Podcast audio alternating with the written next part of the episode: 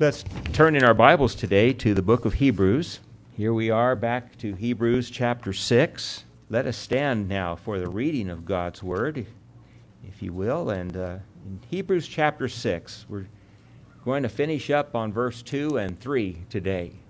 Here, listen now to the Word of the Lord. Therefore, leaving the elementary teachings about the Christ, let us press on to maturity, not laying again a foundation of repentance from dead works and of faith toward God, of instruction about washings and laying on of hands and the resurrection of the dead and eternal judgment. And this we will do if God permits. Let's pray. Our Father, we pray that you would bless us as we think about your word today. We pray that you would use it mightily to establish us in these important doctrines that are basic but so important for us to think on and to once again even revisit so that we might learn even more about them. Please, Lord, bless the meditations of my heart on this passage. May your Holy Spirit be our teacher as I seek to preach your word. So we pray for your enabling spirit now. In Jesus' name, amen. Thank you all. Please be seated. It is the case that all of us need to be grounded in the most basic principles of the Christian faith. The author of Hebrews calls them elementary teachings, okay, here. And so today we're continuing to look at what the apostle who was ministering to the Christians there in Jerusalem. That's where this church probably was, the Hebrew church was probably in Jerusalem, understood were the most basic doctrines of the faith. Again, it's always good for us, my friends, to go back to the basics and make sure that we have the basics right. You know, and it's always the case that we can learn again. Even though we've learned the basics, we can learn again what we forgot since we slept last night. Or learn even something new about the basics that we hadn't thought about before. That's how it works in my life. I don't care how basic it is, I still learn so much about these basic doctrines that we're looking at here. So I invite you today to think about these basic elements of the Christian faith with me and to let us refresh ourselves to them. They might be basic to some here who just need to learn them for the first time, and that's good. The apostle said in verse 1 here, therefore, leaving the elementary teachings about the Christ, let us press on to maturity, not laying again a foundation of repentance from dead works and of faith towards God. He identifies two of these basic elements of the Christian faith. First of all, he identifies repentance from dead works as the first element of the Christian faith.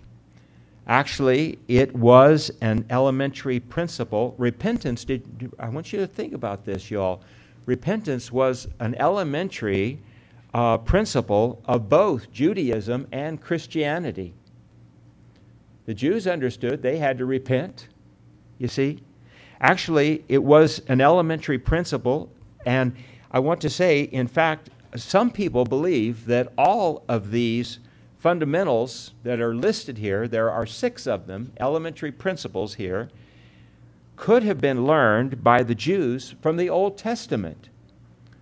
And so the ABCs of the Christian faith, if that's what we will call these things, were really the ABCs of the Jewish faith, too.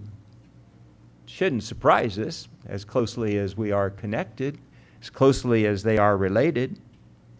Maybe it's for this reason that the apostle is saying to those who he is writing to here, you've learned the basics. He's talking to a bunch of Jews. He says, you've already learned these things well enough. It's time to move on, basically. The believers in Jerusalem urgently needed to go on from the foundations that they learned from Judaism to Christian maturity. All believers know that they must repent of their sins. We're just going to take these. We studied a couple, three of them, I believe, last week, four of them maybe. We're just going to touch on them a moment to remind ourselves. All Christians know that they must repent of their sins in order to be forgiven and to restored. We all know that sin separates us from our God. As Isaiah says, 59:2, but your sins have separated between you and your God, such that he does not hear your prayers. That's serious business, isn't it? And so we all know that we must repent. Remember what's of our sins. Let's remember what sin is. You take the sermon helps there, and you'll be seeing the first thing is 1 John 3:4. Remember what it says. Everyone who practices sin also practices lawlessness, and sin is lawlessness. It's lawless, breaking God's laws, okay? And all believers in Jesus Christ know that they must also repent not only of the lawless things that we have done, but they also must repent of those things that maybe they've been doing, thinking that that's how they were to walk with God. And yet they have come to understand that those things were empty and worthless, and they must repent of those things that they once thought, philosophies that they once held, or beliefs that they once held, but they came to learn that did not lead to a life that is in fellowship with God. As it says there, not laying again a foundation of repentance from dead works. A lot of people did a lot of things thinking that they led to life, but then they came to hear the gospel and they understood that those things led to dead works. They were dead works. The false religions of this world. You know, Simon Kistemacher said this. The quote's there for you. He said, basically, repentance constitutes a negative action, in this case, a change of mind that results in no longer performing acts that lead to death. Repentance, then, is an activity that involves the mind and thinking of a person, a complete turnabout in the life of the believer. No longer does he show an interest in activities that lead to his destruction, spiritual or physical. A Christian now shuns the effects of sin that brought death. That's what we do, don't we? The Hebrews who had believed in Jesus Christ and identified themselves as Christians had to give up many of the things that they believed when they were in Judaism. There were many things. So we understand what repentance is. Our shorter catechism gives us that great definition. Will you read it with me? What is repentance unto life? Repentance unto life is a saving grace whereby a sinner, out of a true sense of his sin and apprehension of the mercy of God in Christ, doth with grief and hatred of his sin turn from it unto God with full purpose of and endeavor after new obedience. So we know what repentance is. Then the apostle identifies the next elementary principle of Christianity, or even of Judaism, and that is faith towards God. Okay? I remind you of what saving faith is from our catechism again. So let's go back to our catechism. What is faith in Jesus Christ? Faith in Jesus Christ is a saving grace whereby we receive and rest upon him alone for salvation as he is offered to us in the gospel. And you notice both repentance and faith are saving graces. In other words, they come from God. They're gifts of God, both. And so also I wanted us to think about how the Heidelberg Catechism answers the question, what is true faith? Because it adds it kind of gives a little different twist to it. What is true faith there?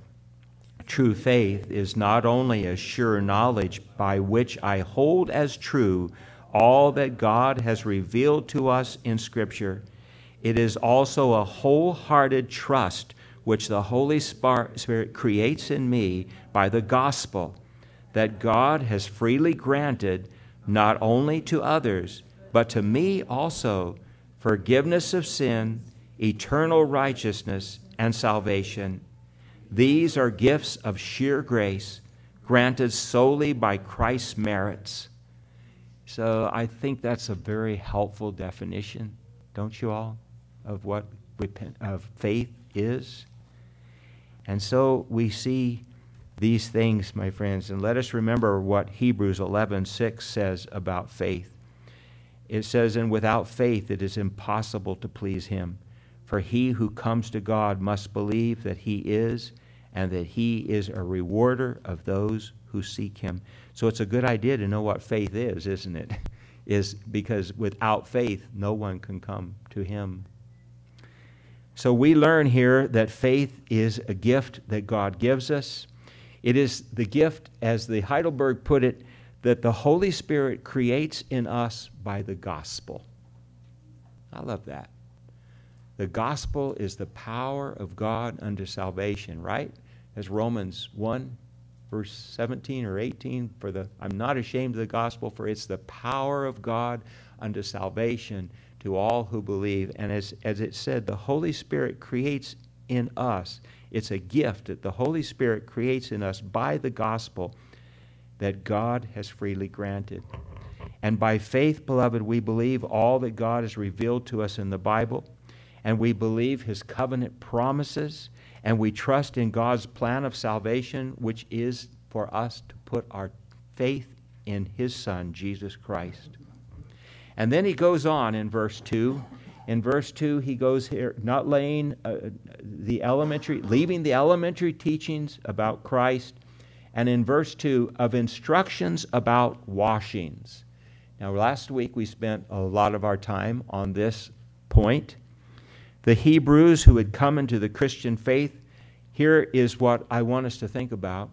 The Hebrews who had come into the Christian faith out of Judaism could no longer practice all those ceremonial washings that Judaism had taught them and look at them as having a spiritual significance.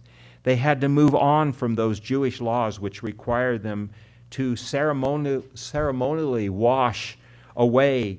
Basically, the idea was to wash away the filth and pollution of sins or of the world, the Gentile world. They went out into the Gentile world. They had to do a ceremonial washing to cleanse them from that connection or that contact with the world. No, they could no longer look at the different rules for washing that that Judaism taught them, as that which cleansed them from sin and sinful things. No, the Jews believed that as long as they practiced all those outward ceremonial washings of their Judaism, then they were cleansed from the pollution of sin. Well, they had to realize that that doesn't hold any water anymore. They had to stop trusting in all that kind of stuff. And instead, they had to put their trust in Jesus Christ and trust that he was the one who could wash away the pollution of sin. They needed Christ. He's showing them why they need Jesus so that they won't give up on Jesus. Go back to Judaism. You need Jesus because he's the one who washes away the pollution of your sin. And then they had to look to their baptism as Christ's sign and seal that their sins had been washed away. That's what our baptism does for us, isn't it? It is God's sign and seal that our sins have been washed away. Beloved, we have been cleansed by the blood of Christ, and our baptism is God's sign and seal so that we understand that this is so. You see? So now those believers had to trust in the Christian baptism that Paul spoke of in Ephesians. Look at your sermon helps there with me. In Ephesians 4, verse 5, he said, "There is one body, one Spirit, just as also you were called in one hope of your calling, one Lord, one faith, one baptism. These believers had to trust in that Christian baptism, that one baptism, for the sign, the picture of their sins being washed away. And now they could look to their baptism as God's covenant sign and seal that they had put on Christ. Because look what it says in Galatians 3:27. For all of you who are baptized into Christ have clothed yourself with Christ. I want you to remember that. When you think about your baptism, it should be a picture to you that you were clothed in Christ. And then, my friends, also, they could look to their baptism and they could realize that by their baptism, it taught them that they had been added to the body of Christ. Because look what it says in 1 Corinthians. For by one Spirit we were all baptized into one body, whether Jew or Greek, whether slave or free, and we were all made to drink of one Spirit. Our baptism is a picture to us that our sins have been washed away. It's a picture to us that indeed we have put on Christ and that we are part of the body of Christ. You see? And think about this. Now, these Hebrews had to put their trust in the baptism that Jesus commanded, which was done with water, and in the name of the Father, and of the Son, and of the Holy Spirit. Did you ever think about this?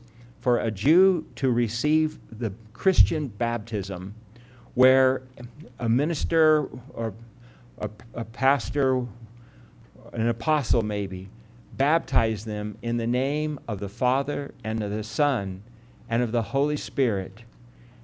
For them to receive that Christian baptism, he or she was confessing that they believed that Jesus Christ was God.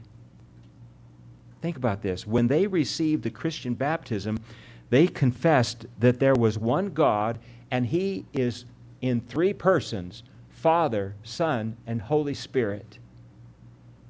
See, when we have that formula for our baptism, we are in essence saying, I believe that Jesus is God. That was a big deal for the Jews.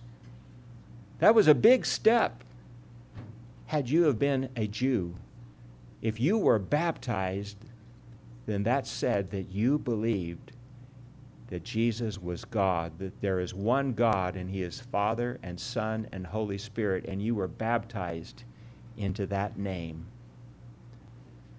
That was pretty exciting for me to think about. The fourth element that the Hebrew Christians needed to move on from was the laying on of hands.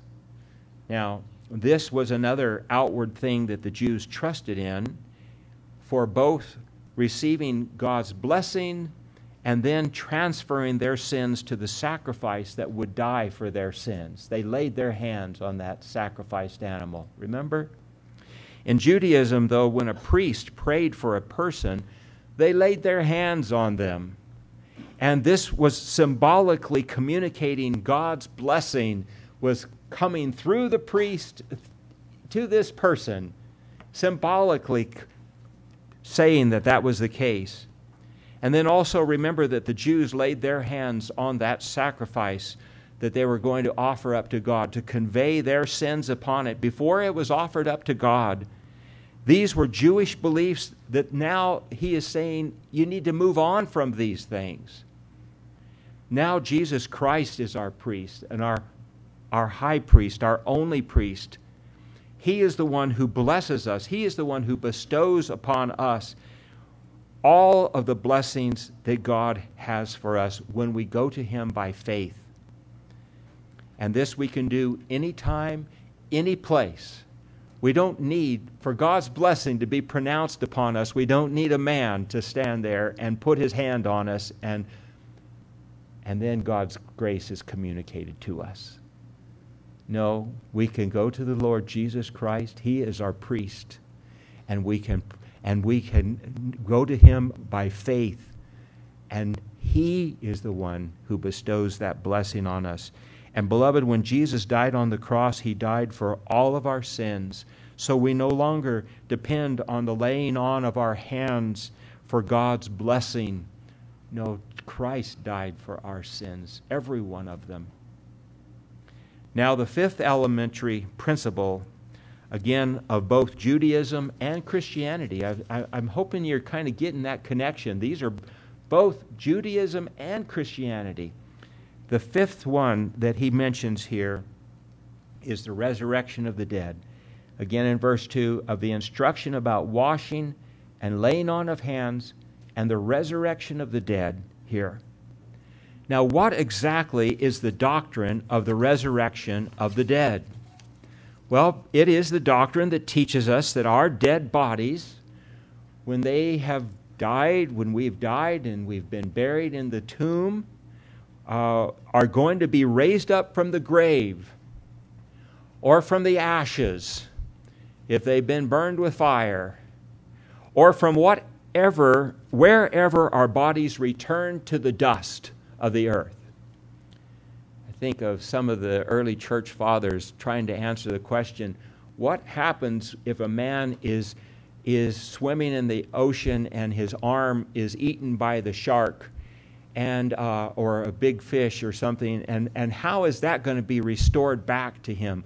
So this is why I say the doctrine of the resurrection teaches us that our dead bodies, from wherever our bodies return to the dust, are going to be raised up again, and our bodies are going to be then reunited with our soul, because right now we are in body and soul together. But when we die, thankfully our soul goes to be with the Lord in glory. But our body remains still united to Christ here somewhere on the earth. The Catechism says in the grave, okay? Our body still remains united to Christ. The body is precious still to the Lord. The soul's with the Lord already. And so it is that our dead bodies will be reunited to our souls to be eternal companions together for all eternity. It's a nice thought, isn't it? And the doctrine of the resurrection of the dead also includes the teaching that our bodies and our souls that have been risen up for all eternity will remain in that state that they were towards God when they died. In other words, if you are a believer, when you died, you're going to be with God in his heaven. If you are with the Lord in fellowship with God, when you are alive, you will be in fellowship with him in heaven forever. But if you were not in fellowship with God when you died, then you will not, if you are not saved. Look what it says here in John 5:28. Never trust anything I say. This is why I use all these sermon helps, because I want you to see, I didn't make that up, okay? Look what it says in John 5:28. Do not marvel at this, for an hour is coming in which all who are in the tomb shall hear his voice and shall come forth, those who did the good deeds to a resurrection of life, and those who committed evil deeds to a resurrection of judgment. It's all determined here in this world, you see, where you're going to spend eternity.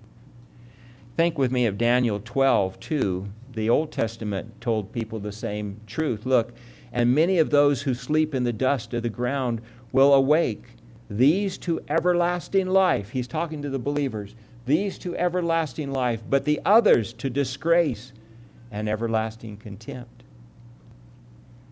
In the Old Testament times, the doctrine of the resurrection was known.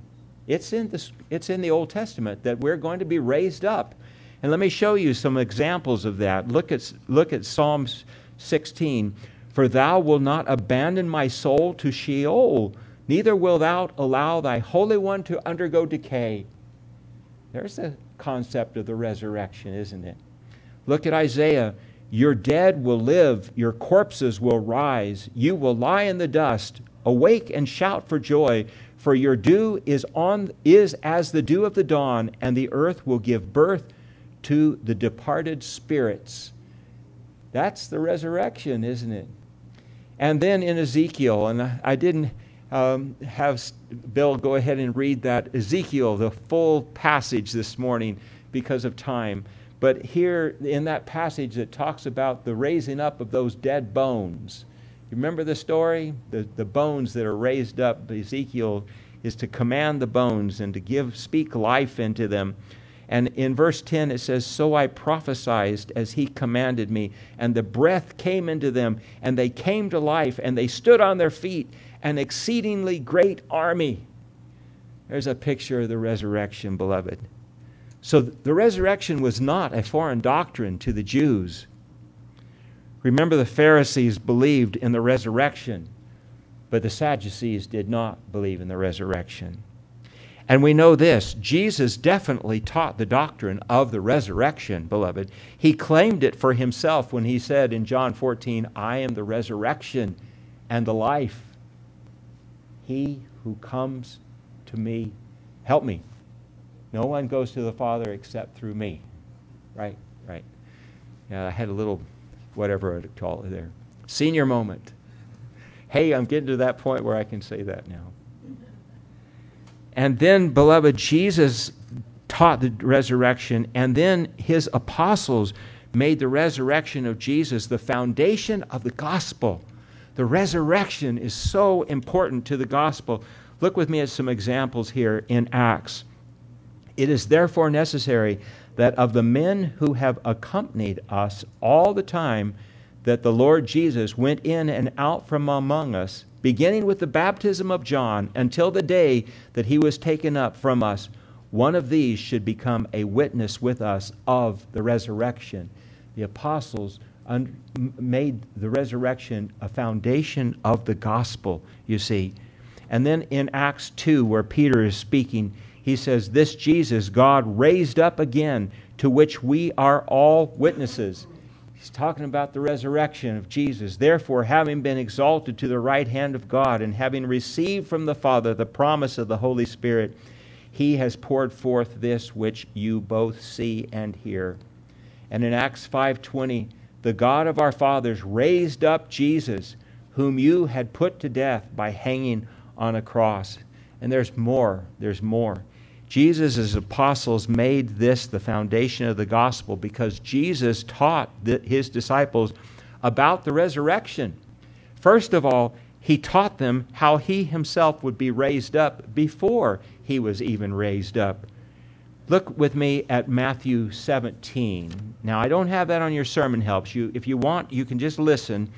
But if you want, you can turn to Matthew 17 and in verse 22. Here's what we read.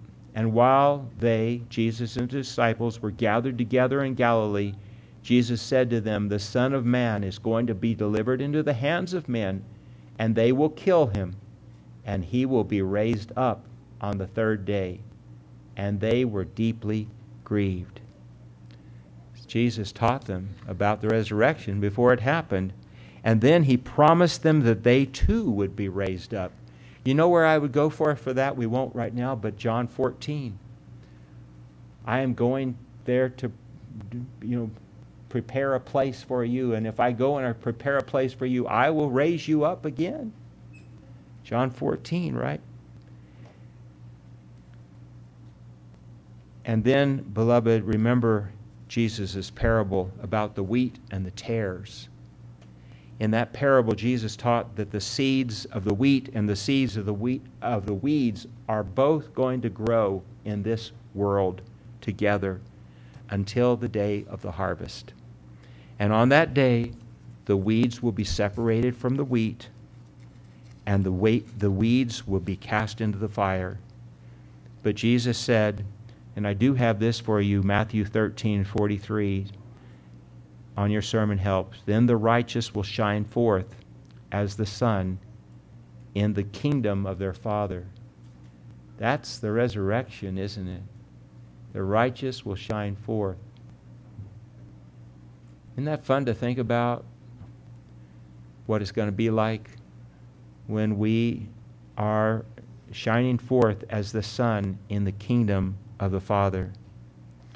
Because the doctrine of the resurrection of the dead is so frequent in the New Testament, it was one of those elementary articles of the Christian faith, just a basic article. It is the reason for all of our hopes, isn't it? We're going to be raised up from the dead. You know, the whole Christian doctrine and faith, you know what the whole Christian doctrine does? It prepares us for a future state of being with God for all of eternity. And the first thing that the Christian faith does, it assures us that there is a future state. The Christian doctrine takes away any question. There is a future state, and then it tells us what it is, and then it tells us how we can enter into it. All you need to know, right? The future state that it assures us of and prepares us for is being in the blessed presence of Almighty God for all of eternity, singing His praises, just like we practice every Lord's Day, right? We come and we do it together. We practice here for that day in glory. It was interesting for me to learn that belief in the resurrection is a unique doctrine of Christianity. When you think about all the other false religions that are in the world, the resurrection is unique. No other system of religion professes that this will be the case, that the dead will be raised up. You know? If you're a Hindu, you would be taught that you would come back as maybe a cow or something else. Foolishness. The Christian faith talks about the resurrection, beloved. And Christians can and do believe this because we have a risen Savior. Our Savior, Jesus Christ, was raised up from the dead, and His resurrection assures us that there is a resurrection awaiting us if we are in Christ. That's what it does. One of those catechism questions that we were reading to begin our service with spoke of that. It assures us Christ's resurrection, that He was raised up from the grave, is the guarantee that we are going to be raised up if we are in Christ. The Apostle Paul speaks in detail about the resurrection of the dead in his first letter to the Corinthians. I would like for you to turn with me to Corinthians for a moment, to 1 Corinthians chapter 15. And let's look and see what we learn about the resurrection here. In 1 Corinthians chapter 15 and verse 12, and it says this, "Now if Christ is preached that He has been raised from the dead, how do some among you say that there is no resurrection of the dead? But if there is no resurrection of the dead, not even Christ has been raised. And if Christ has not been raised, then our preaching is in vain. Your faith also is vain." Wouldn't that be the case? If Christ was not raised from the grave, and if there was no resurrection for us, then what are we here for? It would be in vain, as it says. And then he goes on in verse 15, "Moreover, we are even found to be false witnesses of God, because we testified against God that He raised Christ, whom He did not raise, if, in fact, the dead are not raised." Now, of course, the case is the dead are raised, so you have to understand what he's saying there. So then he says, "For if the dead are not raised, not even Christ has been raised. And if Christ has not been raised, your faith is worthless, and you are still in your sins. Then those also who have fallen asleep in Christ have perished." That's the second ramification. You are still dead in your sins if there's no resurrection, and those who have perished, they're going to remain as dead too. Verse 19, "If we have hoped in Christ in this life only, we are of all men most to be pitied. But now, verse 20, but now Christ has been raised from the dead, the first fruits of those who are asleep. For since by a man came death, by a man also came the resurrection of the dead. For as in Adam all die, so also in Christ all will be made alive, but each in his own order. Christ, the first fruits, after those who are Christ's at his coming. Then comes the end, when he hands over the kingdom to the God and Father, when he has abolished all rule and all authority and all power, for he must reign until he has put all his enemies under his feet. And then he gives us the great understanding of the resurrection a little bit more, beginning in verse 35. Look there. But someone will say, how are the dead raised, and with what kind of body do they come? You fool, that which you sow does not come to life unless it dies, and that which you sow, you do not sow the body which is to be, but a bare grain, perhaps of wheat or of something else. But God gives it a body, just as he wishes, and to each of the seeds a body of its own. All flesh is not the same flesh, but there is one flesh of men, and another flesh of beasts, and another flesh of birds, and another of fish. There are also heavenly bodies and earthly bodies, but the glory of the heavenly is one, and the glory of the earthly is another. There is one glory of the sun, and another glory of the moon, and another glory of the stars, for stars differ from stars in glory. So also is the resurrection of the dead. It is sown a perishable body. This is where it really gets good, listen. It is raised an imperishable body. It is sown in dishonor. It is raised in glory. It is sown in weakness. It is raised in power. It is sown a natural body. It is raised a spiritual body. If there is a natural body, there is also a spiritual body. So also it is written, the first man, Adam, became a living soul. The last Adam became a life-giving spirit. However, the spiritual is not first, but the natural, then the spiritual. The first man is from the earth, earthly. The second man is from heaven. As is the earthly, so also are those who are earthly. And as is the heavenly, so also those who are heavenly. Just as we have borne the image of the earthly, we will also bear the image of the heavenly. Well, beloved, again, for Christians, the resurrection of the dead is guaranteed by the resurrection of our Savior, Jesus. And I think it is the case that the apostle wanted to make sure that the Hebrews in the church understood. He wanted the Hebrews to understand that only through Jesus would they be raised up from the dead and then judged by him for their good deeds and then been allowed to enter into heaven. It's only by Jesus. And this is what every man today has to understand. It's only because we are in Christ. We are baptized into Christ. We have put on Christ, as we read that scripture, that we will be able to enter God's heaven. That's the only way, beloved.